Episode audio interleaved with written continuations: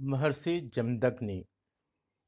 क्षमया रोचते लक्ष्मीर्ब्राह्मी सौरी यथा प्रभा क्षमिणा मासु भगवान। तुष्यते हरिश्वर जमदग्नि जी कहते हैं, बेटा, क्षमा से ही ब्रह्म तेज सूर्य की प्रभा के समान देदीप्यमान होता है। क्षमाशील पुरुष पर ही सर्वांतर्यामी प्रभु शीघ्र संतुष्ट होते हैं। विश्वामित्र जी के पिता का नाम गाधी था। गाधी बड़े ही धर्मात्मा राजा थे। उनके सत्यवती नाम की एक कन्या थी। कन्या जब विवाह योग्य हुई तो महर्षि ऋचिक महाराज के पास आए। ऋचिक मुनि ने राजा से सत्यवती की याचना की। अरण्यवासी वृद्ध ऋषि को देखकर राजा दुखी हुए। अपनी प्यारी कन्या को ऋषि को कैसे दे? न दे तो ऋषि श्राप दे सकते हैं। अतः उन्होंने कहा, भगवान, हमारे वंश में ऐसी प्रथा है कि कन्या के पति से कुछ शुल्क लेते हैं। आप यदि एक हज़ार श्याम कर्ण सफ़ेद घोड़े हमें दे तो आपके साथ हम अपनी कन्या विवाह कर सकते हैं।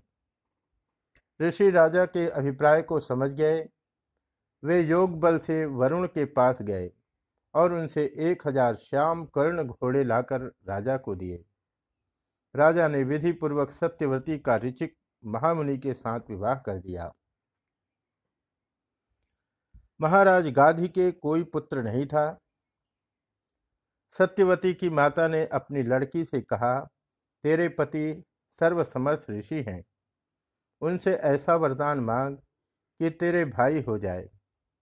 सत्यवती ने अपनी माता की प्रार्थना ऋचिक मुनि से कही और अपने भी एक पुत्र हो ऐसी इच्छा प्रकट की। ऋषि ने दो चरु मंत्र बल से तैयार किए।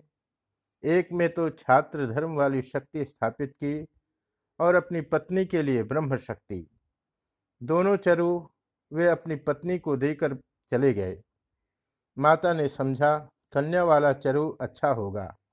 अतः उसने अपनी कन्या वाला चरु खा लिया और कन्या ने माता वाला। ऋषि को जब मालूम हुआ तो उन्होंने कहा, तेरी माता के ब्राह्मण तेज वाला पुत्र होगा और तेरे पुत्र होना चाहिए क्षत्रिय कर्म वाला, किंतु पुत्र ऐसा न होकर पौत्र ऐसा होगा। माता के गर्भ से जो पुत्र हुआ, वह तो विश्वामित्र मुनि हुए, जो क्षत्रिय होकर भी ब्राह्मण हुए और सत्यवती के ब्रह्म, महर्षि जमदग्नि हुए। उनके पुत्र परशुराम जी ब्राह्मण होकर भी क्षत्रिय कर्म वाले हुए। महर्षि जमदग्नि सदा तपस्या में ही लगे रहते थे। वैदिक कर्मों को करते रहना ही उनका कार्य था। एक बार सहस्त्रार्जुन शिकार खेलते हुए महर्षि जमदग्नि के आश्रम पर आ पहुँचे। राजा को देखकर ऋषि ने शास्त्र की विधि से उनका सत्कार किया और सेना सहित उन्हें भोजन के लिए निमंत्रित किया। महर्षि जमदग्नि ने अपनी तपस्या के प्रभाव से कामधेनु द्वारा संपूर्ण सेना को भांति भांति के भोजनों से संतुष्ट किया। कामधेनु की ऐसी करामात देखकर राजा ने उसे महर्षि से मांगा। महर्षि ने महर्षि ने कहा, राजन, मेरे समस्त यज्ञ याग के कार्य इसी कामधेनु पर निर्भर है। इसे मैं देकर कर्महीन बन जाऊँगा। राजा ने नहीं माना। वे गौ को ज़बरदस्ती लेकर चले गए। महर्षि चुपचाप बैठे रहे। जब इनके पुत्र परशुराम जी ने यह सुना तो वे फरसा लेकर माहिस्मती नगरी में गए और सहस्त्रार्जुन को मारकर गौ ले आए और आकर पिता से सब हाल सुनाया। इस बात को सुनकर महर्षि जमदग्नि बड़े दुखी हुए। उन्होंने अत्यंत दुख के साथ कहा, राम राम, महाबाहो, भवान पाप मकारशीत।